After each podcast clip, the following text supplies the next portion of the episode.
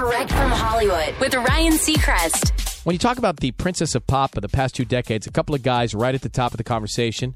Got to be two Justins, right? Justin Timberlake, Justin Bieber. And it looks like they might finally be teaming up for a track alongside super producer Timbaland. It's already well known that Timberlake and Timbaland, who've teamed up for multiple smash hits in the past, are back working together on new material in 2020. Excitement ramped up this week after JT posted a quick clip of them together in the studio listening to an instrumental, and Timbaland declares that's the beat. But it really grew into a frenzy after multiple posts popped up on social with Justin Bieber hanging out with them and playing piano on a different day.